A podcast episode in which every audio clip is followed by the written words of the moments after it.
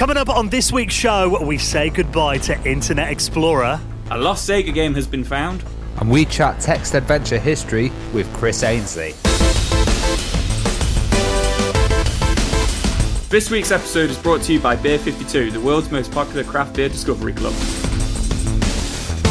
Hello and welcome to the Retro Hour podcast, episode number 238, your weekly dose of retro gaming and technology news with me, Dan Wood. Me, Ravi Abbott. And me, Joe Fox. And welcome to this week's show. That best bit of the week, I think, just before the weekend, when we get to geek out for an hour or so about our favourite topic, retro video games. And I don't know about you guys, this really is the highlight of the week for me doing this. I haven't got really much to look forward to at the moment. So this, is, this is my week. I love the enthusiasm from Ravi. Yeah, for, for me, uh, I absolutely love doing the show. Absolutely love it. And you know what else I absolutely love doing, Dan? I absolutely do love doing our Patreon hangouts. Yes, oh, yeah. but this weekend. Yes, uh, so I just wanted to get that out there because I know last time we kind of mentioned it like a few days before, and we only had a couple of people on there. So get on there. It's this. Is it this Sunday? This yeah, coming this Sunday, Sunday, night. Yeah. yeah. I, I, love the fact as well that when we're on there, we're always kind of showing off things as well that we got. I mean, I was uh, showing off my Apple Newton last time. I, I was just going to ask then, have any of you guys got anything new since the last Patreon hangout? Obviously, Joe, you've got um, something quite significant in your life that's come along. Yeah, yeah. I've got a brand new SNES. No, I haven't actually. I've got a brand new baby. I've got a brand new little girl who uh, might come and hang out with us on the Patreon for a little bit while my wife gets some sleep. But I also do have a few SNES games that I'll probably be cataloguing, which I, I usually do when we're on there. and they always be- go on really long, don't they? Yeah, yeah. We always just like just keeps talking. What, so make, what always makes me laugh is Dan never eats his dinner before it, and then you'll be like, "Wait, yep. it's like eleven o'clock." I've got dinner yeah, I now. I should actually learn to have dinner before, shouldn't I? I'll set the missus. I'll be done by about half nine. No, yeah, eleven PM. it's in the fridge. Put it in the microwave. so uh, yeah, I mean, it's always such a good laugh as well. We look forward to these uh, coming up this weekend. If you're a patron, I'll post a link in our Patreon page. Uh, click the link. We'll be on Sunday evening from eight PM UK time. Now, this week we're going to be talking uh, about probably the uh, the most traditional kind of video game, going way back in the day, talking about the purest kind of video game entertainment, text adventures. I love a good text adventure. Yeah, I love a good text adventure. And you know what? I think it was a bit of a lost genre. It, it started off like really pioneering with mainframe computers and influenced a lot of people. But I think text adventures, they, they kind of went out of fashion for a while. But recently, we've seen a bit of a revival. I, I, know we've been mentioning on this show quite a few new text adventures that have been coming out, all boxed with like extra add ons and manuals and stuff. Well, this week we're going to be talking about the history of text adventures and its revival with Chris Ainsley, who's created Adventuron, which is basically a text adventure creation uh, utility, but it's available on the web and on your mobile phone as well. Because text adventures, I mean, you're right, they did kind of go probably out of vogue in the mid 80s, I think, you know, when obviously computers became powerful enough to do graphics. I mean, I, I do remember an era when it was still text adventures, but there was also kind of graphics at the top half of the screen before, yeah. like, you know, the point and click. And, and then point and click came and kind of took over the whole adventure genre, really. Yeah, I mean, I remember playing games like, um, you know, Zork. I remember playing that, you know, the old Infocom games and uh, mm. Granny's Garden on the BBC Micro that did have graphics. But, I mean, that was kind of a text adventure game that, you know, every kid used to play at school back then and still one of the most terrifying games ever. You know, we're talking about text adventures, though. I did remember something I'd forgotten until today. When I was a kid, my mum and I used to actually program video games in together from magazines. And I do remember that my auntie gave me a collection of these old um, programming mags called Input Magazine.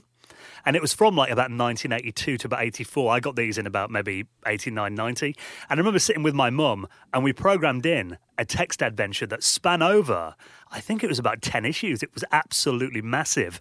And then we got to the end of it and the thing didn't work. So even though we spent about like six weeks typing the bloody thing in. But I remember how, you know, because before the days of like interpreters, they were really complicated games to program because it was kind of like the, you know, the choose your own adventure books where you had to kind of take into account every eventual turn that the player would take and have all these different strands going on at once. And obviously, the player could turn in any direction. It could interact in many different ways with different characters. So they're actually quite a complicated genre, I think, text adventure. Yeah, and they've also got an element of something that we have missing from modern games, which is imagination.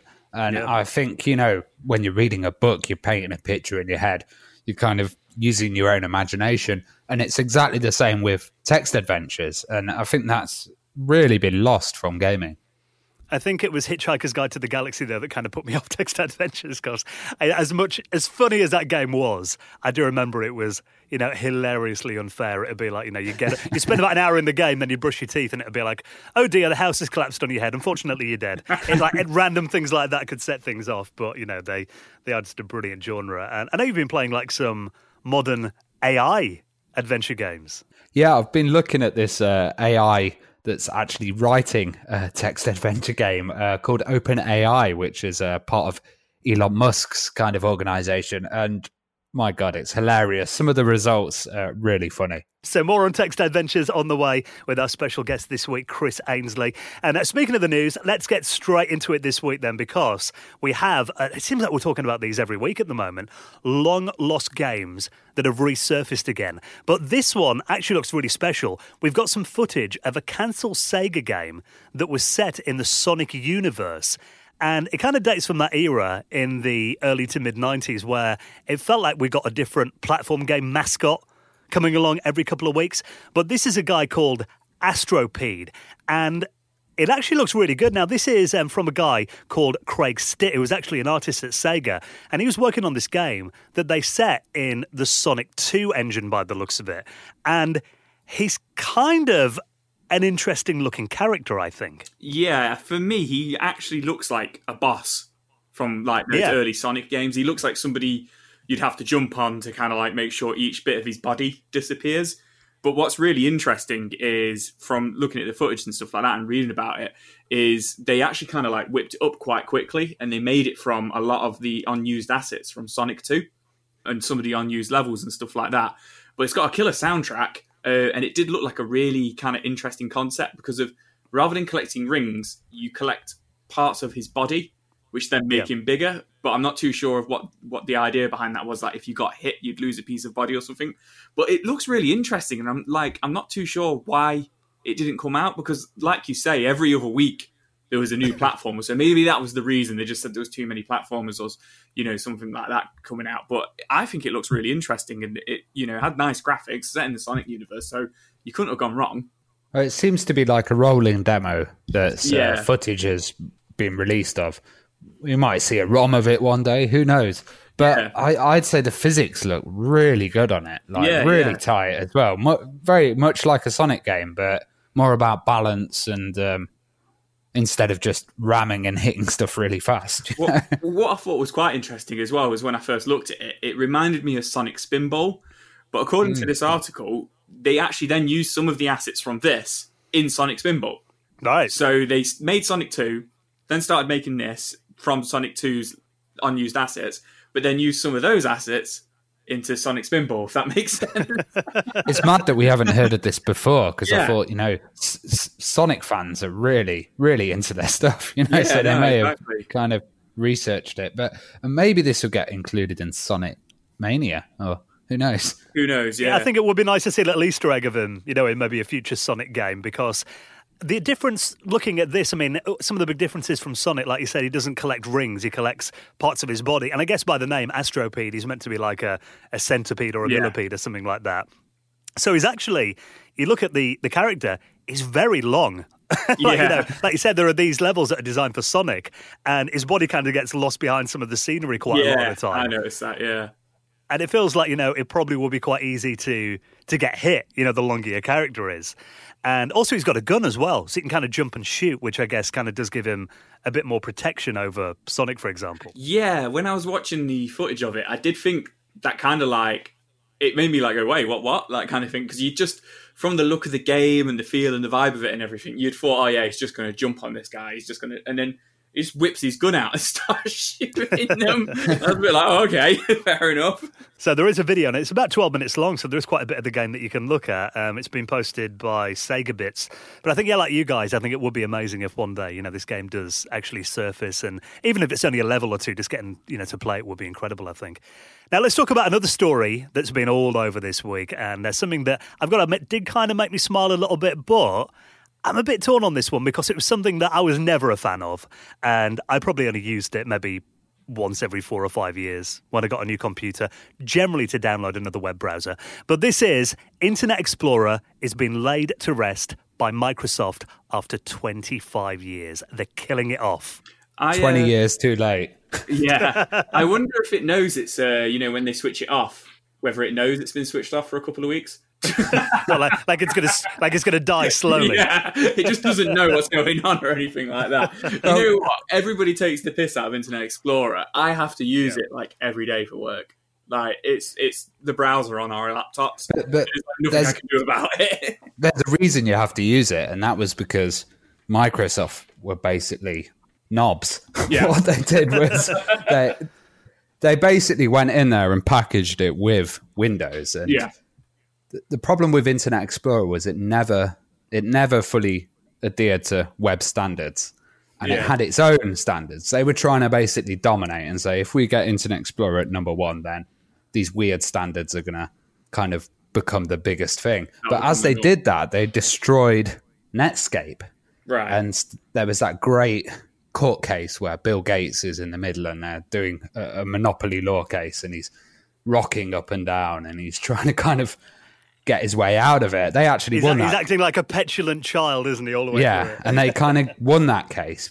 But then Netscape turned into Mozilla, which then turned into Firefox and came around and kicked him in the ass. But the main the main thing is, I think that it, it sums up bad '90s practice to me and bad kind of monopoly and not really thinking about the users and the experience of the internet more thinking about kind of dominating with software. Like I used to love Netscape. I used to think it was one of the greatest browsers, and it was a little bit out of date then. It was about two years behind.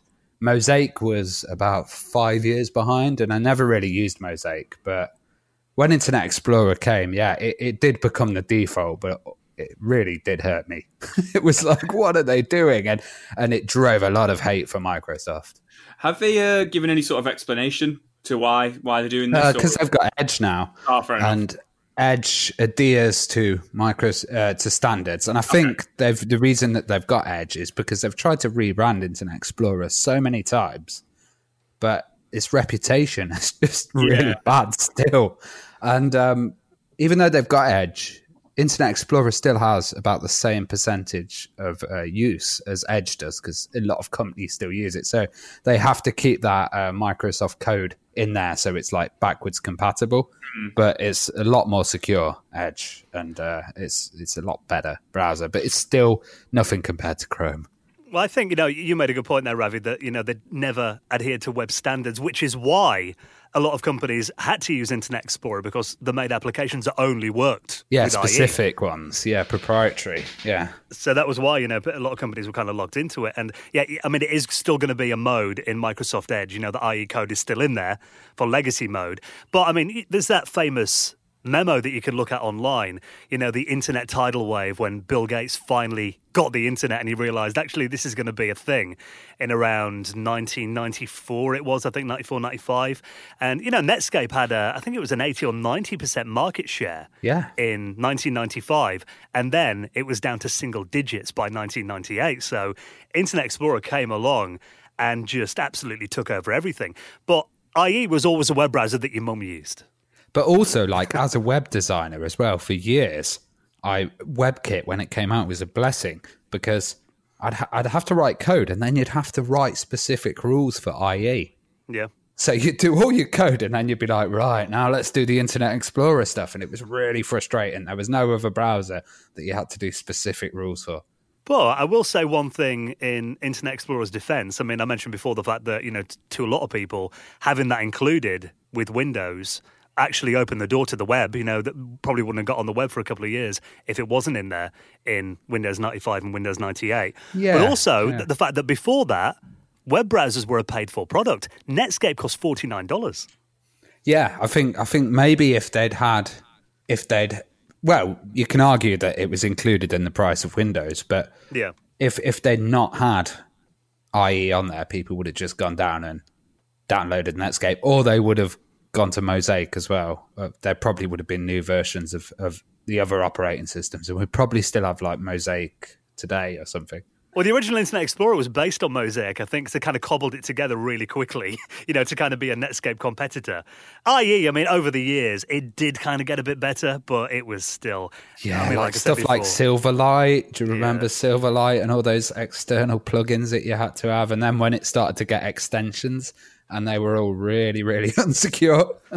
You know, if I open the start menu and I kind of spot the little. Uh, the little E with the swoosh around it, I do get a bit nostalgic, like, oh, look at that, that's quaint. Yeah, you see, we were we were in different camps though, Dan. You were you were with the Windows ninety five t-shirts and uh, friends, and I was in the Amiga camp, going those buggers. Oh no, don't don't get me wrong. I still use Netscape even on Windows. I've never used IE. Always I've it. even got a Netscape theme on my um, Firefox at the moment. I'm that sad. You can actually use. There's a web browser today called SeaMonkey, isn't there? That actually looks like the old Netscape Navigator, but it's Yeah, I think they got up to like the final kind of versions. I think it's like Netscape seven or something crazy like that. Yeah, because I was using that a while ago, and it's got like yeah, Usenet reader and all that built into it. Still, that was you know take, took me back a bit. But I remember even composing websites with like Netscape Composer and stuff like that back in the day. It was Well, also then time. you had um, Front Page as well by Microsoft, which was their editing program that no one used. Um, yeah, there was loads, but Netscape ended up ended up changing, and they kind of took their code into the Mozilla Foundation, and that's basically saved it. Yeah, so I think you know it's obviously been a very interesting 25 years, and uh, it does give me a bit of satisfaction to kind of see a bit of comeuppance. I imagine uh, Marc Andreessen, you know, the founder of Netscape, probably had a bit of a party at the weekend when uh, I can imagine web designers around the world are going, "Yeah, IE's gone." So rest in peace, Internet Explorer. You will not be missed by many. now, here's a story that made Joe smile this week. One of your favourite games of all time, Zombies Ate My Neighbours. That's kind of getting a sequel now. Then, Yeah, so I anything to do with zombies ate my neighbors or zombies as we know it in the UK, um, I just get so excited for. It's one of my favorite games of all time. Um, whenever we talk about anything to do with it on the show, I always get really hyped about it. Um, so it already did actually have a sequel, funny enough, uh, which nobody seems to know about on the SNES called Ghoul Patrol, which was pants. But there's a new kind of pseudo sequel, spiritual successor coming out, which is called Demons Ate My Neighbors um, which is expected to come out at the end of 2021. So we've got a while to wait for it. And so far, it's been confirmed it's coming out on Steam and it is coming out on Switch. But uh, essentially, what this is is there is a trailer for it, which I'm sure Dan will stick in the uh, show notes, and it plays and looks just like Zombies Ate My Neighbors, uh, you know, with that kind of like hand drawn, nice, smooth graphics. But you're not fighting zombies; you're fighting demons, kind of like in that kind of Evil Dead kind of vein. But what's really cool about it is it's by the developers Turned Out Games, uh, who recently did the ToeJam and Earl Back in the Groove, and it's set in 1991, so it looks very kind of like tubular, you know, of that kind of era, um, and it's all the kind of same weapons and stuff as Zombies Ate My Neighbors, so you know, like water guns and uh, throwing fruit and apples and stuff like that. And the idea behind the game is it's a cursed videotape um, and demons are coming out of people's TV sets, and it's up to you. You look like some sort of plumber to kind of like, or TV repair guy to kind of stop it. Um, but what's really cool is on the 1st of September, they are launching a Kickstarter for it. So it is definitely already coming out on Switch and Steam, but they're doing a Kickstarter um, to get it to come out on Xbox Series X and PS5. Um, which I'd be really excited about because of I would like to kind of get a physical copy for it for whichever console I get. But the goal is one hundred and seventy five thousand dollars. But they have said if they hit that, they're going to improve the game as it is coming out anyway. They're going to put more enemies in it, more levels, you know, and just kind of like touch up the graphics and stuff like that. and it's got good credentials behind this as well. I mean, he said, you know, Turned Out Games, Human Nature Studios are Yeah. involved as well. They did um, Tojo and back in the groove. Obviously, we, we did an episode with those guys. But also looking at the the people who've worked on the game, you've got Tee Lopes on there, who was on, uh, he worked on Sonic Mania. Yeah. and Wonder Boy as well, you know, the, the new version of Wonder Boy. So you've actually got some people with great credentials in making successful retro style games involved in this as well. I love the fact that it's going to have a local co op mode too. Yeah. It's not just all online play. Yeah, no, it's definitely something I'm excited about because it's something you know I can sit down and play with my friends or sit down and play with my wife and you know shout at her when she uses all our lives with the five levels, um, and it's just something I miss. You just don't get that with modern games. Um, so, like I say, I'm I'm always super excited for anything to do with zombies ate my neighbors. It's got that kind of Hawaii shakedown, modern, Yeah. modern retro kind of look as well. Yeah, yeah, yeah, hundred percent. And I love that modern retro look. Like, and you know, a lot of games are doing it recently, um, but I think a lot of games are nailing it as well recently. Like, it doesn't look pants. It looks very green.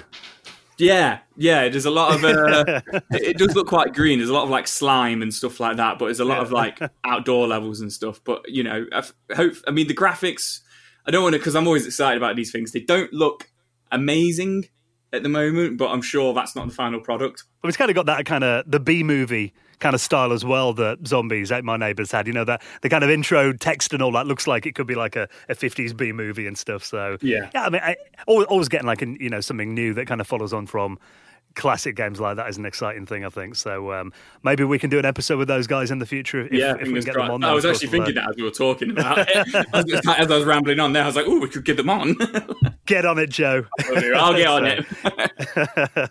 now, obviously, we're going to be talking about text adventure games in a moment. Something you've been playing this week, then. This is an open AI based text adventure game that essentially learns as you play. Yeah, well, I haven't actually been able to play it because I haven't been able to get into it yet. But this is Right, okay. really interesting. What it is is we've been looking at artificial intelligence playing old school games. So Google DeepMind was a great example of that. And uh, there's a few of these kind of huge artificial intelligence machines out there. And OpenAI is one, which is uh, funded by Mr. Elon Musk as well. And they have a thing called Generative Pre Trained Transformer Free, which is an autoregressive language model. But it basically uses deep learning to produce human style text. So um, there's a program called AI Dungeon, which is a free adventure game, text adventure game. And what they've done is they've managed to implement this kind of AI into that adventure game to create stories. And there's an article on Gizmodo at the moment about how weird these stories are. you know, when you've got AI writing something, it's, it's not being able to do it like a human and kind of get the ideas of surroundings or expression in there. Like if you've ever read uh, erotica written by AI, it's one of the funniest things that you've ever heard in history because it actually makes no sense. There's loads of like AI poetry out there as well. But um, I, you know, I, ha- I haven't read AI erotica, but I will be later. now that you've said that, I really want to see that. Me and Dan are going to read it together. That's not going to get us talked about, Joe. and uh, there is. Well, you know, you know, in this story here on Gizmodo, there is actually a little excerpt from the auto-generated text and stuff. It's like a, a woman found a human skull in her garbage can. Upon arriving, you notice the damp dirt clings to the skull, making it seem as if someone dug it up recently. The lower jaw is missing, and only two teeth remain. There's a hole about the size of a quarter in the middle of the forehead. So actually, it is coming up with like stories. yeah, it's, it's, stories. it's coming up with stories, but then like the the, the linking and like the descript, descriptive stuff will go a bit weird, and then you'll be like, "What?" and it will start to feel a bit surreal or like it's been written by a kid. That felt quite surreal then, just like being ex- it's just that little excerpt. Then I was like, "Ooh," like thinking about it. what happens next? Yeah, like, oh my god! the stories are unlimited as well because it's Yeah. Auto generated. So literally every time you're going to use it, it's going to be a, a new, completely random story of something that you can't think of at all that uh, this AI is going to produce. It's crazy. So, did these games have endings then, or is it kind of like the story will just go on forever? I don't know. Yeah, maybe it will have. It might like set goals that you have to achieve, but you might not know what the goals are, or they might be abstract. Who knows? I need to get on it, but at the moment you can't. You can't get on it. You need to uh, register and Right. then kind of pay for subscription on this AI dungeon. But um, I'm going to get part of it and have a go. You know, it looks really good fun. I was playing an AI dungeon version of uh, the Tiger King earlier, which was quite funny. Talking about, um, you know, that TV show on Netflix. Yeah, Yeah, and it was like, you've got to cut costs, get rid of all your staff. And I was like, hire local teenagers. shoot, shoot some tigers, Yeah. hire some crackheads. well, the, so I mean, a lot, a lot of these are like web based, and that one you were playing is Yeah, is yeah, that's web-based. web based. You Yeah. could get it for Android as well. I've always found AI procedural games interesting. I remember, you know, a really basic example of that. Did, did you ever use a program called Eliza? No. This was, um, it was, I think it was on the Commodore 64 and other platforms like that. I had a version on the Amiga as well, and I think it came on a cover disc. So essentially, what this was was an artificial intelligence counselor. So it would ask you, like, you know, how are you feeling today? And you'd be like, oh, you know, oh, a bit down in the dumps, had a stressful day. And it, it would look at like keywords in there. What was stressful about your day? And it would, you know, it kind of go through and kind of counsel you based on these, you know, responses that you've given to it. Obviously, it was very basic, being that this was, I think it was actually made in the 70s originally. But even the foundations of it back then, I found that, you know, the machine's kind of learning from what you were telling it. And obviously, its vocabulary would build up the more words you gave it. I always found that really interesting. But the it, things did it reassure you in the end? Change your mood. exactly. Yeah, come out looks all jolly afterwards. Oh, thanks, Eliza. What a great day I'm going to have now. yeah, if you're ever feeling down, pop that disc in. It'll put you in the best mood. Uh, but yeah, I mean, this kind of stuff, using AI for just kind of these unlimited stories, you know, that could just go on forever. I think it's a really good use of it. So um, I'm, I'm, sure Ravi can find a few examples we can put in the show notes if you want to try out some uh, some web-based AI games. Now, before we chat all about text adventures with our special guest this week, Chris Ainsley, this looked quite cool. This is a thing called the AtBoy. Essentially, you can build your own tiny retro gaming console. Yeah, this is awesome. It's like a little PCB, basically, and it's got all the sections for the components you can put them in, solder it yourself. You've got a OLED screen, but also you can use an Arduino to kind of program it. And I, I saw that they were playing asteroids on it and uh, quite a few nice little items. Yeah, see Space Invaders running on it here as well. I've got to admit, this does look very, uh, very straight you know, if you want to look hardcore with this, you're essentially holding a PCB with a couple of switches on it, and the, the chips are all exposed and everything, and was, it's not in a case or anything. I was just thinking I'd cut my fingers up on this, trying to play it, or you put it in your pocket and you go to pull it out, and it's just like caught on all the threads or something from your jeans. Yeah, you snag some solder yeah. on the bottom of the USB port. yeah, I think it's I think it's like fully homemade kind of board, and yeah. uh, you can basically print them yourself mm. uh, the PCBs and then get the parts list and kind of build it. But maybe people will make cases in the future. You know, it's got cool stuff like a micro USB port as well. It's got little LEDs on there, so it might be customizable. You know, you could add some fat speakers on there, a big sub. Who knows? and if it's Arduino based, I guess you can run like emulation platforms and stuff on it. Yeah, too, yeah, you can program on it. Like it'd be good to get Pico 8 or something on there, wouldn't it? Yeah, I think. I mean, I remember being at school and like building little radios and you know Morse code transmitters and stuff like that. yeah, like little that. kits. You know, I'd love to have built this at school. this looks awesome. Kind of making your own Game Boy. Never thought I'd see the day when you can do that. Looks really good. So if you want to check that out, I mean that'd be a good little uh, hobby project to do on the weekend. It doesn't look that complicated either, actually, which I think is quite good. Yeah, it's all laid out really simply. There's like you can't actually see the traces really on the on the front one. You know, you can follow them, but they've all been painted over, and it's by a guy called Arnav Sharma. Yes, I'd get one of these and just wouldn't show anyone my soldering on the back. Yeah, just don't turn it red. so if you want to find out how to get one of those, we'll put that and everything else we talked about this week in our show notes at theretrohour.com. Now, we'll do our Hall of Fame in just a minute, remind you how you can get involved in our patrons hangout that's coming up this weekend, too. Before we do that, let's give a huge thank you to one of our favourite companies in the world who have supported this week's episode of the Retro Hour podcast and actually supported this show for a couple of years now. Really good friends of ours, our good mates at Beer 52. Now, we all go warm and cozy when we hear the words free beer. And of course, with it being this time of year now, coming towards the end of summer here in the Northern Hemisphere, not many days left to go out in the garden and soak up the sunshine, but we want to get you involved in this right now. Get your own case of Beer 52 eight craft beers sourced and curated from the best breweries on the planet for free. Now, all you got to do is head to this website right now, tap this in your phone, beer52.com forward slash retro. All you have to do is cover £5.95 for the postage, and they will send you eight free craft beers in the post on us. And of course, for doing that, you'll be helping out the podcast as well. And us three guys, I mean, you know, we all like a drink now and then, and we're all big fans of Beer 52 as well. It's pretty much a case of beer. You know, I was surprised yeah. about how long it lasted. you know, uh, it's a really good deal though. And you can get like dark or light beers as well, and it comes with a magazine and a snack. And every month you get it as well. That There's like something different to surprise you in there as well because they often do different themes. Like they've, um, I got one that was like beer from New Zealand. There's like a South African case that they sent. It's stuff that you know you normally wouldn't think of trying, but actually it opens your mind to a lot of new stuff.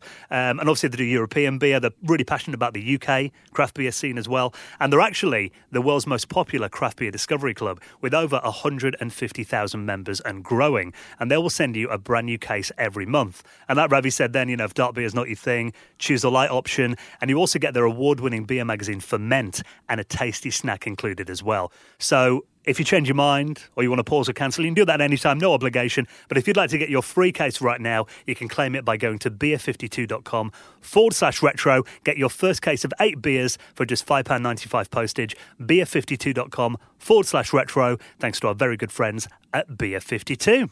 So, Patrons Hangout coming up this weekend. And of course, if you want to support this podcast, a really good way to do that is by nipping onto our website, theretrohour.com, and clicking on that little supporters tab. And we have lots of different tiers on our Patreon. I mean, essentially, you can help out this show and make sure it keeps going into the future for, I think our lowest tier is $4 a month. That is like, you know, a Starbucks coffee or something, isn't it? you know, in many parts of the world. So for just a dollar a month, you could help out this show and keep it going. And of course, you will get a mention in a future episode on the Retro Hour Hall of Fame. Like this week, thank you so much to Alexandre Filion, Oscar Jacobsson, Chris Hull, Patrick Bregger, and Leapan Sumo who all made donations into the running of the show. And if you'd like to help us out, of course, at the moment we're uh, getting our home studios kitted out as well. I've made a, a little shopping list that is really going to help out with this show. It will mean that Joe doesn't have to lie on the floor in his gaming room with a 13 year old laptop and a USB microphone to do this show. You sounded Expect. like you sound like I live in like a cave and like I'm, I'm squatting. I don't have Expect an improvement in sound quality in the next couple of weeks, I'd say. You, you'll be able to hear the uh, the water dripping off the walls in Joe's dark dungeon that he has Thank to do the you, show thank from you very moment. Yeah. Thank you so much for your help, guys, so far. And if you'd like to join us on Sunday night, of course, the link will be in our Patreon at theretrohour.com. Right then, let's talk about text adventure games with this week's special guest. Chris Ainsley is next on the Retro Hour podcast.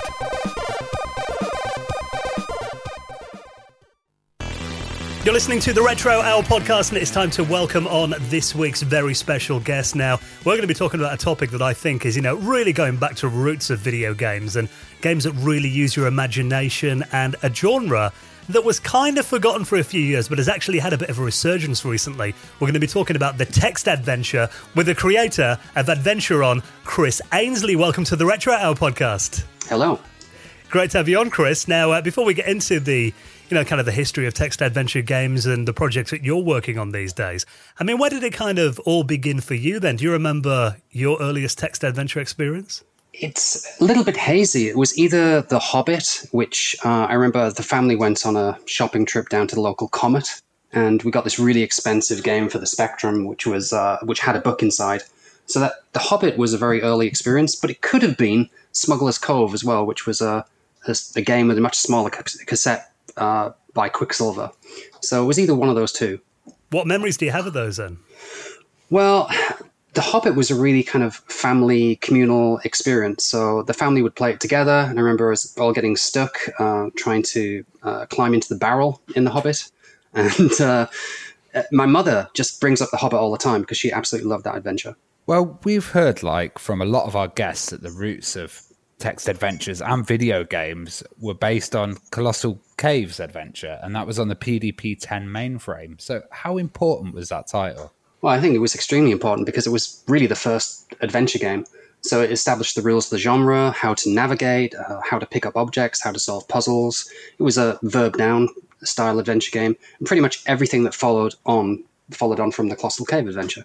And that was by uh, Will Crowther, wasn't it? And yeah. it ended up getting ported to many other mainframe systems. Yes, yeah. it was a revelation on campus. Um, I understand. I, I, was a bit too young to go through that myself, but it was really kind of a rite of passage to port adventure. It's, it's really weird to think that that game came out of a kind of caving enthusiast making a, a game about exploring caves, and then that kind of yeah, this whole genre. It, it, was based on a real cave uh, cluster, I understand, and um, it was mapped before it was coded. You know, it's interesting to think how much money these like early text adventure games universities were spending because obviously those mainframes weren't cheap to run. Yeah, they must have cost millions actually for people to play these games back then, I guess. Yeah, I mean, I don't think anybody was playing playing these games in their own home. They would have to go to university and they would have to go to the the science lab to play these games. So uh, a lot of people were kind of sneaking into the into the campuses at night to play these games. Well, know, if we're talking about text adventures, we, we were mentioning before in the start of the show that really, I mean, text adventures, like I said before, it's a pure kind of gaming. We kind of equate it to, you know, reading a book as opposed to watching a movie because it really uses your imagination. And what kind of skills did text adventure fans developed back then? Obviously, I mean, I imagine hand drawing maps was probably a thing. Yeah, I, I, think in the early days, because there was no graphical representation of, of maps, it was part of the fun to explore the world, to draw the maps. And the game makers really experimented with navigation. So they, they often had crazy ways of navigating between locations. So you go east to a location, and then to get back to the same location, you might need to go uh, southwest. So there was some really crazy maps that came came out with that, but that was part of the fun in that era. Well, Scott Adams' Adventure was the first text adventure game for micros. How many standards did that game set? Um, I think it was probably the most important game. Um, after after Adventure, it really just set the standard because uh, Scott Adams was trying to fit this this huge mainframe game into 16 kilobytes of memory. So essentially, he had to reduce the game down to, to the most minimal components locations, objects, uh, puzzles, and just boil it down to like, where am I? What am I carrying? What's here? And uh, what can I do to transform the environment? So he really invented the, the modern text adventure game, at least until Infocom came along a little bit later. And he, he created the parser, right? So what what is a parser? Uh, a parser is something that takes text that you enter into a computer and turns it into some internal representation. In in the early days, um, Scott Adams' parser was was really just looking at either one word or two two words. So you could have you could navigate using north and south. That would be one word, or, or two words like a verb and a noun. So get apple, throw coin, uh, words like that. So so a parser would just turn text into a verb and a noun essentially. And that would help it kind of fit on this really small size. Yeah, because then then you could essentially tokenize. You could just turn these words into numbers. Then you could have a little statement in there saying if it's if it's this number in this scenario, then do this, and it helped to shrink down the code. So I was talking before on the show um, about you know an adventure game that my mum and I tried to program when we were when I was a kid, and it was uh, you know we we literally put like every different variant of what the player could do into the into the basic code, and it ended up being massive, and then it didn't work at the end. But I imagine you know when parsers came along, having that really made sense because I always wondered like how, how did it kind of take into account all the different options that a player might go for, and how did they have all these different variables in there? Well, I mean, there are some tricks. The first is that if you limit your nouns, then the player is not going to try something on, on something that doesn't exist in the scene. So if you don't list a giraffe in the scene, then the, game doesn't have to respond to anything with a giraffe in. So you limit your nouns to just things that you want the player to do. And that actually helps the player because it gives them a scope of the game. And um, yeah, you also have catch-all statements. So if you examine something that isn't there, you see you see nothing special. So whether something is there or whether something isn't there, it'll say you see nothing special. Um, and that's a great way of saving memory because it's just a catch all statement in case it's something you didn't code. And outside of the kind of pioneers and elite coders and guys using the university mainframe, I guess uh, this was the first exposure Adventureland uh, for many people, being on like the TRS 80 and the Spectrum and all these different machines. Yeah, I, I imagine so. Again, I'm a little bit too young to have gone through that myself, but it must have been a revelation to get that it in your home environment to have it on your own television screen or have it have it on your own monitor. And it was ported to pretty much every platform. I mean, there's a version for the Spectrum, a Commodore 64, Apple II. Um, yeah, it was it was a really seminal uh, text adventure game. Well, I, you know, when I was a kid, I used to read these um, choose your own adventure books where you'd get to the end of a chapter and it'd be like, you know, you can pick your options. And if you do this, go to page 100. If you do this, go to page 150. I mean, is it kind of a connection with text adventures and physical game books? I think I think there is um, in that it's certain types of text adventures and narrative experiences, and of course, uh, game books are the same kind of narrative experience, but it's very limited because you have a prescribed set of things that you can do. You have prescribed interactivity, whereas you have this kind of blue sky approach in parser-based games. You can try anything.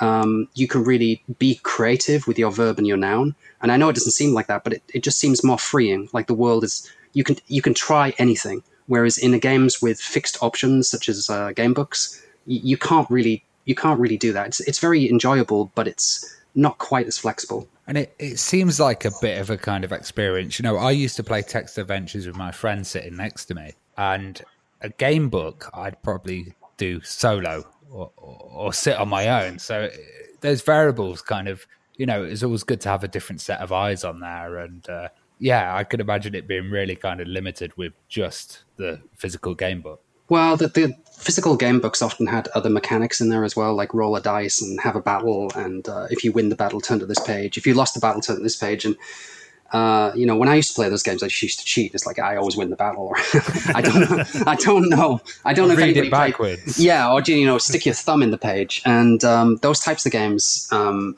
they're very fun, and it's really just about learning where the where the dead ends are. You can read it as a story, and I think that maybe other people do read those things as a story. But I was just trying to game the system, right? I just want to be successful. I just want to make my way through the book. So maybe I wasn't the best player, but I, I really enjoyed those those uh, books. Well, obviously, Zork was a game changer and uh, generally regarded as the first interactive fiction game. What's the difference between an interactive fiction and a plain adventure game then? Oh, well, I'm, I'm pretty um, opinionated about this. Um, interactive fiction is really a story that you're a part of. So you can read it as um, essentially there, there's a narrative and you're in a world and you describe the actions, and then the game actually reads back the response to your actions.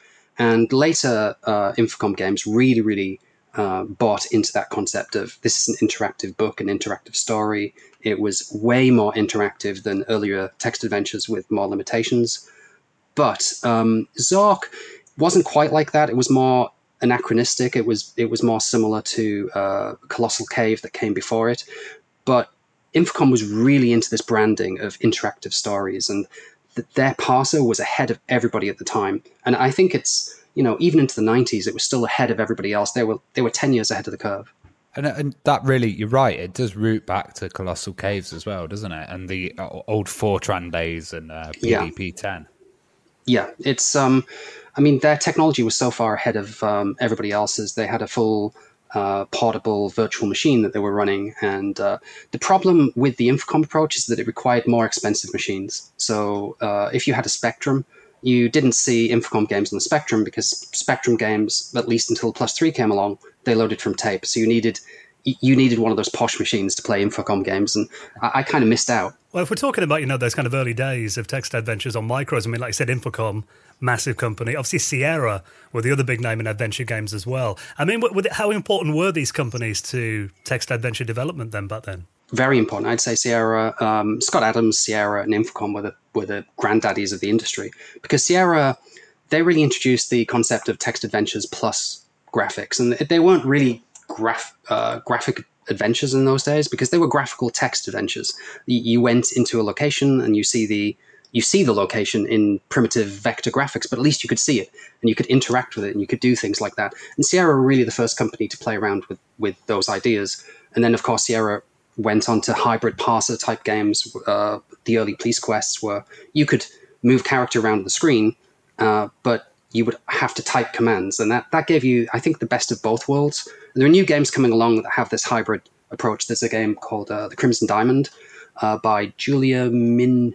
Minamata, I think. I hope I get the name, name right. But that's a game that's coming along, I think, next year. And that's adopting the same kind of Sierra uh, approach of hybrid parser games. Infocom, of course, I mean, they made text adventures commercially viable, and uh, you can't really underestimate their their impact on the industry. Do you think there's like a defining point where they went to those kind of hybrid games, and there's still some text adventure purists that are like, we kind of lost something when we got the visuals? Oh yeah, absolutely. I mean, the the games of that era were very very primitive, so the graphics were probably not as good as many people's imaginations, and they think we don't need this. Why do we need this? Um, for other people, they just think, oh my god, I can see, I can see the world now. I can see it, and I, lo- I love it because it's bright and vibrant and happy. Um, so y- you gain something and you lose something. I think. The game that you know when I was a kid that was a massive impact on me was Granny's Garden on the BBC Micro, which Yeah. it was an educational game, but again it was an adventure game. And when that you know that graphic at the end popped up when the witch got you. It was like Oh, still yeah. to this day I have nightmares about that. yeah, me too. Dan too, wakes up screaming. yeah, and the kind of the kind of jagged the jagged teeth, and uh, just the idea that there's a there's a witch uh, that, that is somehow stalking you in this world. It just terrified terrified me as a child, but it was it was exciting. And all she did is send you home when she caught you. She didn't even burn you or anything put you in a cauldron. I mean, a, a Granny's Garden is not not really a text adventure, but it is kind of an interactive. Uh, it is kind of an interactive fiction style game, I would say. So another game that I remember playing loads as a kid, and it was hideously unfair, was Hitchhiker's Guide to the Galaxy. And obviously that was a really famous franchise, you know, the Douglas Adams story, coming into a text adventure game. And I mean, was there many cases of that, you know, kind of established franchises then realizing that actually there's a genre here that is quite popular now, and we could actually put our stories out as text adventures. Um, yeah, I, I think there was an era where that was happening. There were stories like Hitchhikers, but there were other games like um, uh, Robin of Sherwood, which was based on the TV show, and then uh, one of my favorite games is The Famous Five, which was based on the first book in the Famous Five series. So there were certainly kind of um, tie-ins that were happening um, in the mid to late '80s, um, but they kind of died out, with the commercial viability of of text adventure games, unfortunately, because it'd be great. I mean, I, I would absolutely love it if when a movie came out, there was a you know a text adventure version of that movie, but it doesn't tend to happen these days. Yeah, and it got to, got to the stage where you know a lot of movies and TV shows ended up becoming like platform games in the late eighties and early nineties, and you thought that would have made a great adventure game instead. Yeah, I mean, there's, there are a lot of movies that are about um, that are about story, and you can't really accurately portray that with a 16-bit platformer. But unfortunately, that there just wasn't financial viability to turn those games into text adventures. And uh, these days, it would be great if um, if certain rights holders would turn a blind eye, or they would say, "Oh, you know, it's okay for fan text adventure games to be made of these, provided they don't pay a fee." But unfortunately, that just doesn't happen. I mean, I've I've actually tried myself to get the rights to certain IPs just to do a free adventure, but no. Can you imagine like a Doctor Who or like even a, a Red Dwarf text adventure? Oh, it would be, it would be absolutely Ready Player brilliant. One. Oh, yeah. Yeah, it would be absolutely brilliant. I mean, um, do the Star Wars text adventure game, but the rights are not available, unfortunately. Well, I remember a piece of software uh, called the Quill, and you you worked with Tim Gilbert at one point. Um, that was a text adventure creation tool. How much influence did that have on you? Well, I think it had a significant uh, influence on me and pretty much anybody else that played text adventure games on the spectrum in the 80s. Um, there was this whole kind of homebrew text adventure creation scene uh, in the 80s, and that was really centered around this this tool, the Quill, that was actually made by um, Graeme Yeandle, but Tim Gilberts published it and ran with it, and uh, he produced all the subsequent versions of that that software. So Tim is really the granddaddy. He's the person who saw that uh, self-publishing was the future long before eh, long before other people were were tinkering with the same idea. So you had thousands of adventures that that really can be attributed to Tim publishing the Quill. And uh, it just made text adventures very easy for, for non-programmers to write. I, I, I remember doing one myself, which was um, based in the Houses of Parliament, and you were running around there. It, it, we'd be able to do really rude ones as well. we'd always be right. Trust you. Really rude text adventures for ourselves. Did you ever write a text adventure as a kid then, Chris? Was it when, when did you try writing your own? Um, actually, the first time I wrote a text adventure was with Adventuron. Um, I had the quill uh, when I was younger, but I just wasn't that creative. Unfortunately, I just ended up making making a game of my house, which I think a lot of people ended up doing in, in those days. So, really, the first time that I've written a text adventure was about two years ago, and I, I think I've got a lot better since I was a child. But yeah. Well, what are the more unusual text adventure games that you've found? And are there any really weird titles? Yeah, there, are there are quite a few. there's a there's a game called Trolley Mania by uh, Gareth uh, Pitchford, and you basically have to collect trolleys uh, for a supermarket. it's so it's so mundane, it's brilliant. And uh, there's a game called Untitled uh, Bowerbird Game, and this is by uh, Benjamin and Ellen Rageb. I hope I pronounced that correctly. And that's about collecting shiny items to attract a mate. Um, so that that's pretty fun. Uh, but the one that's kind of sticks in my mind and a lot of people's mind is Jaws, the text adventure game, which is that you're, you're the shark and you have to kind of swim around the beaches and uh, eat the various tourists in the sea. So that's kind of silly. Um, Sounds wicked from the shark's perspective. from the shark's perspective, yeah. Well, that adventure games obviously morphed into point and click games when you know the late eighties and the sixteen bit machines kind of came around. Actually, you know, a bit before that, were like Zak McKracken and games like that. Why do you think the text adventure declined? Then, do you think it was just due to the more graphical prowess of those machines? I think it was that the the market stayed stagnant stagnant for non-textual sorry for textual games, but it, it was growing for everything else. So technology was moving forward, and everybody was into graphics that just seemed to be the next the the logical progression. Uh, text only adventures stayed around, but I don't think the mass market followed followed text only adventures after Infocom stopped publishing. Then um, I think there wasn't much commercial viability left. What about your personal history? Did you kind of stick with text adventures and kind of keep playing ones you could find? Or yeah, I did. I mean, I had my Spectrum until the early 90s um, and then i had a sam coupe after that so I, I really had these kind of lower spec machines. So I was buying homebrew uh, software from Zenobi. So Zenobi was still, I think it was the last publisher that was publishing for the Spectrum commercially. So they was publishing up to about 96 or 97. Um, and so I was I was buying text adventures from Zenobi. It was interesting because we were talking about that time period recently, and it was a bit of a resurgence after when mobile phones came in with the smaller screens and stuff like the Nokia's. Like uh, they had, it was just text, and uh, there was games like on WAP and stuff like that. It would have been fantastic if there was a kind of text adventure revival then. Yeah, it would have been, but I think the screens were still a little bit too small. You could have probably done a Scott Adams style adventure game um, using those screens, and probably some people did miss a trick by by not doing that. But I think even in those days, it was pretty difficult to type type in the uh, the text to a sufficient degree that it would be an enjoyable experience. Yeah, it would have been all predictive text actually. Yeah, yeah. But I mean, I think it, I think it would have worked, but you would have had to. You couldn't just dump Colossal Cave Adventure on there. You would have to adapt it to the screen. And I could do pretty quick sentences with that. It was a T9 keyboard, wasn't it? I got. I was a whiz on my Nokia 3310. I must admit. Yeah, well, 33, 3310 was a brilliant phone. even like you know in the 90s i remember like the public domain scene kind of kept text adventure games alive somewhat didn't it? Yeah that, that's right. Um, graham nelson uh, created a tool called uh, inform and that was created in the early 90s and he graham just keeps going. Um, he's he's produced uh, inform 1 to 7 i think 7 was released in 2006 and it's it's brilliant from a technical perspective absolutely brilliant. And uh, I, I think that really helped the community survive and there are yearly competitions um, that, that mostly revolve around uh, Inform and some of these other non-parser based uh, interactive fiction systems. So today, text adventures have kind of seen a bit of a comeback, and obviously we're going to get into Adventuron in just a moment. Why do you think that now seems to be the time when people are kind of rediscovering this genre?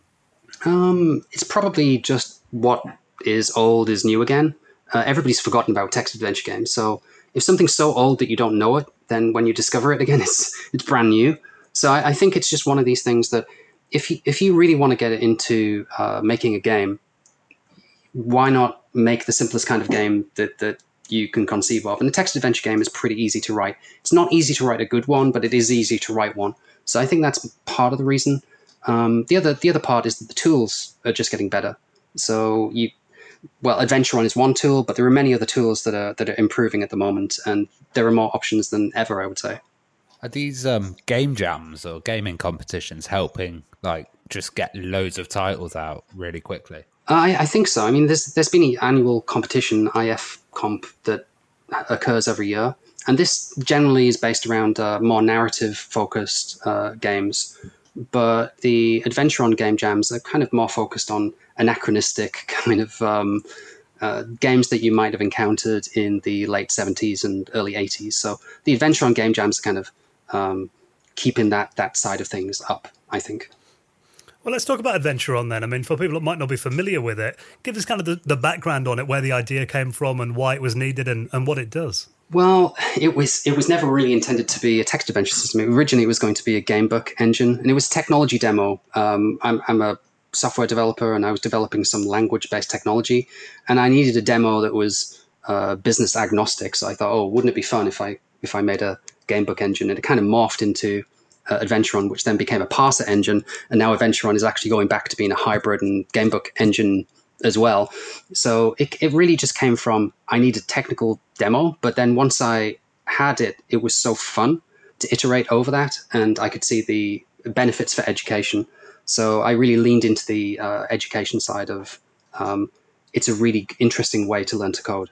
Well, part of that learning to code is uh, having examples, and Excalibur is actually built into the game. So you bought the rights. So why was that game so important to have there as a built-in kind of tutorial? I, I think it was just important to have a game that was simple for beginners to play. So Excalibur was a game that I bought from my local pet shop uh, in Thornaby.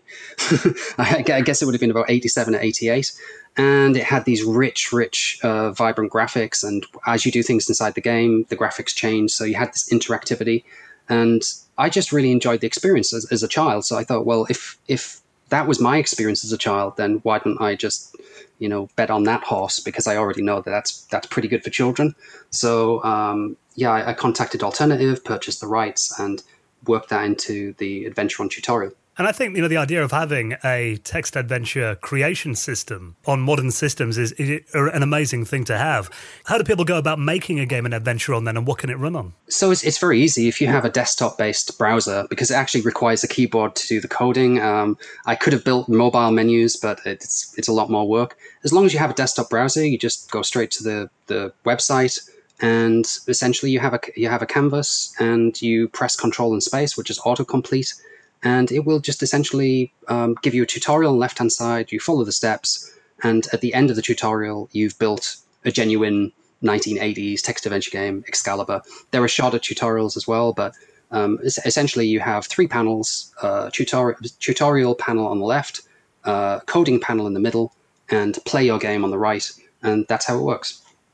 And is it a custom language then that it, that it's working in? Or? Yes, it's uh, it's working in this uh, custom object notation language, which was something I developed prior to uh, Adventuron, which I just thought would work for this particular uh, problem. And I imagine it makes making your own adventure game a lot easier than trying to do it in Basic or something back in the day. Yeah, um, I, I, think you can do you you can go very far very fast with Adventuron. You probably hit your head on the ceiling if you're really trying to do something extraordinarily complex. Um, and Adventuron will get more powerful, but it's at least as powerful as the Quill and probably uh, a lot more powerful in many ways. Well, we've seen lots of titles coming out, and uh, one of them was a spooky adventure. And you've worked with Horsenburger, who does some absolutely amazing teletext style art. Um, can you tell us more about this? And do you think we'd see any like teletext crossovers in the future? Uh, yeah, I love teletext graphics. Uh, so uh, in the wintertime, I loved those advent calendars that you used to get on, I don't know, Channel 4 and you press reveal. I absolutely love those style of graphics. So I was following Horsenburger for a while and I wanted to make a text adventure with some interactive graphics. And I just thought teletext um, and the old uh, kind of BBC style font. So yeah, I contacted Steve. Uh, he put together some graphics. And I, I, essentially just thought of spooky scenes that I wanted to have in a game. And then once I had the graphics, I thought, okay, now I have to make a game around the graphics. So that's how the adventure, the adventure really just started with the graphics. And then I just thought, well, okay, make a game. And it's that kind of BBC Micro Mode Seven, I think it was, wasn't it? Yeah. The teletext mode. Yeah, it, it, looks it looks gorgeous. Actually, I mean, I was quite surprised how good it looks. But I think that's that's really down to Steve, and it's really down to the author of the font, uh, Andrew Bulhak. I think he made the Mode Mode Seven font. Brilliant. Well, have you seen any other titles coming out on Adventuron, and have you been impressed by them? Um, yeah, I mean, there have been a lot of uh, a lot of amazing games coming out. Um, it depends what type of game you like. There are some very nice treasure hunt games. There's uh, Treasures of Hollow Hill by John Blyth. Um, the recent competition was won by uh, D Cook, and it's a game called One More Thing. Um, yeah, there there are roughly about seventy to 80 adventure games now written in Adventuron, and uh, just trying to think what, what my favorite is. I, I couldn't pick a favorite because I run I run these jams and certainly couldn't pick a favorite. Are there any that we should look out for, and uh, any that you'd recommend people try first? If you just want to understand, um, want to have a fun experience, then I would try one of the TALP adventures first, which is uh, Excalibur. It has a built-in tutorial.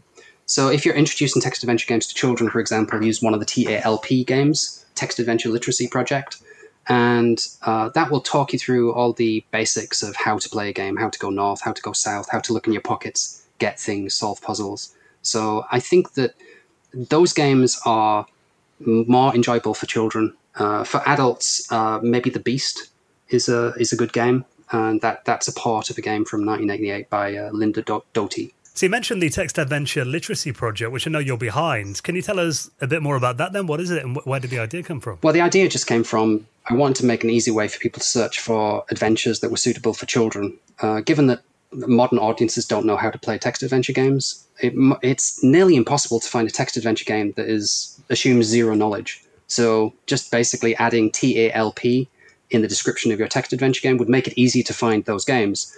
And to be one of those games, um, you have to have an adventure that essentially teaches you the basic fundamentals how to go north, south, pick up. Um, it has to have graphics. Um, it has to be something that would be engaging uh, for a first time player of text adventure games that has no prior knowledge. Do you find that people's attention span has kind of changed? Because I remember when I was a kid, I, I would sit there typing in open space door you know, I'd go through every single command, and I, do people give up easier these days? Probably. Uh, I think that's probably true. So there is more onus on designing these games uh, in a better way. So part of that is making sure that you have uh, a good pool of beta testers and just seeing what silly things they type and making sure that you have a response for everything people type. Some people might not type anything silly; they might type in something very quite clever, a different way to solve a puzzle. So Adventuron actually has a, uh, a transcript feature where you can provide your game to a tester, and you can basically look at the log uh, with their permission. Of course, they have to email you the log, so it's their active choice to send you that. But providing they do, you can study that and you can improve your adventure game. And I think if you don't do that, if you just assume the player is going to type this and type this and type this, they're not going to type exactly what you want them to type. So if the game doesn't respond to what the player is typing, it tends to be a boring game. And I think, you know, I remember really frustrating experiences playing text adventure games as a kid. And you'd, you'd be like, you know, go west. And you can't do that. But if you put walk west, it would. You know, having to write the exact syntax and the exact wording that the programmer had in mind was incredibly frustrating on some of those early games. Yeah, I think that's down to the down to the primitive parsers of the past.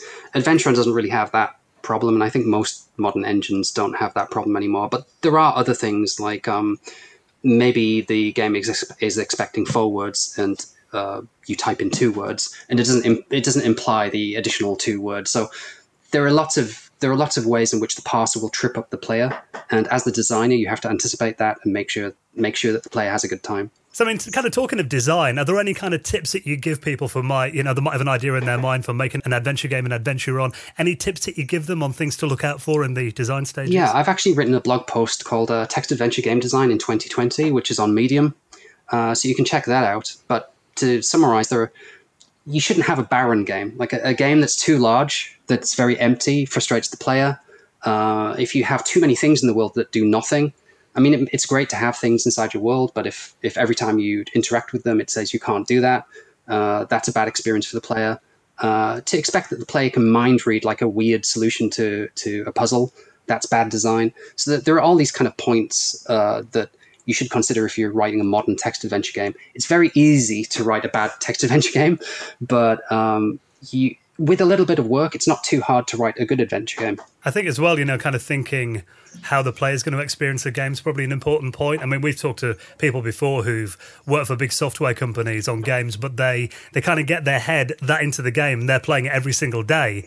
They assume that the player is going to have the same knowledge of the game that they do, but obviously, when someone with new eyes is coming to it, it's like a completely different experience. Yeah, I think any noun in your game, you have to think about every verb that, that refers to that. So, first, firstly, is think about your nouns and think about your verbs, and then go to the beta testers and confirm that your assumptions are correct because um, it's good to mind read the player but in truth you you can't mind read everybody uh, different people are going to have different experiences but if in general the game responds in a good way to most things that you type most people are forgiving well let's talk a little bit about dad if i've said that correctly um, dad but, uh, dad okay it's another text adventure creator but this has interesting roots. It was it was found in an attic, right? Um, yeah, that's that's correct. Um, I'm not 100 percent familiar with the story of how it was found, but it was. I believe there were a number of discs that were discovered, and then Spanish users had them for a little while, and they were making text adventures in Spanish language. Then a gentleman named uh, Stefan Vogt went straight to Tim and uh, got access to the English version of the interpreter. So now there are Spanish versions of the interpreter and English versions of the interpreter. And that's kind of had a recent revival as well. And there's a few people making titles for that adventure writer. Yeah, well. that's correct. So DAAD actually operates on uh, text files, so you, you, can compile the DAAD text adventure game from the command line.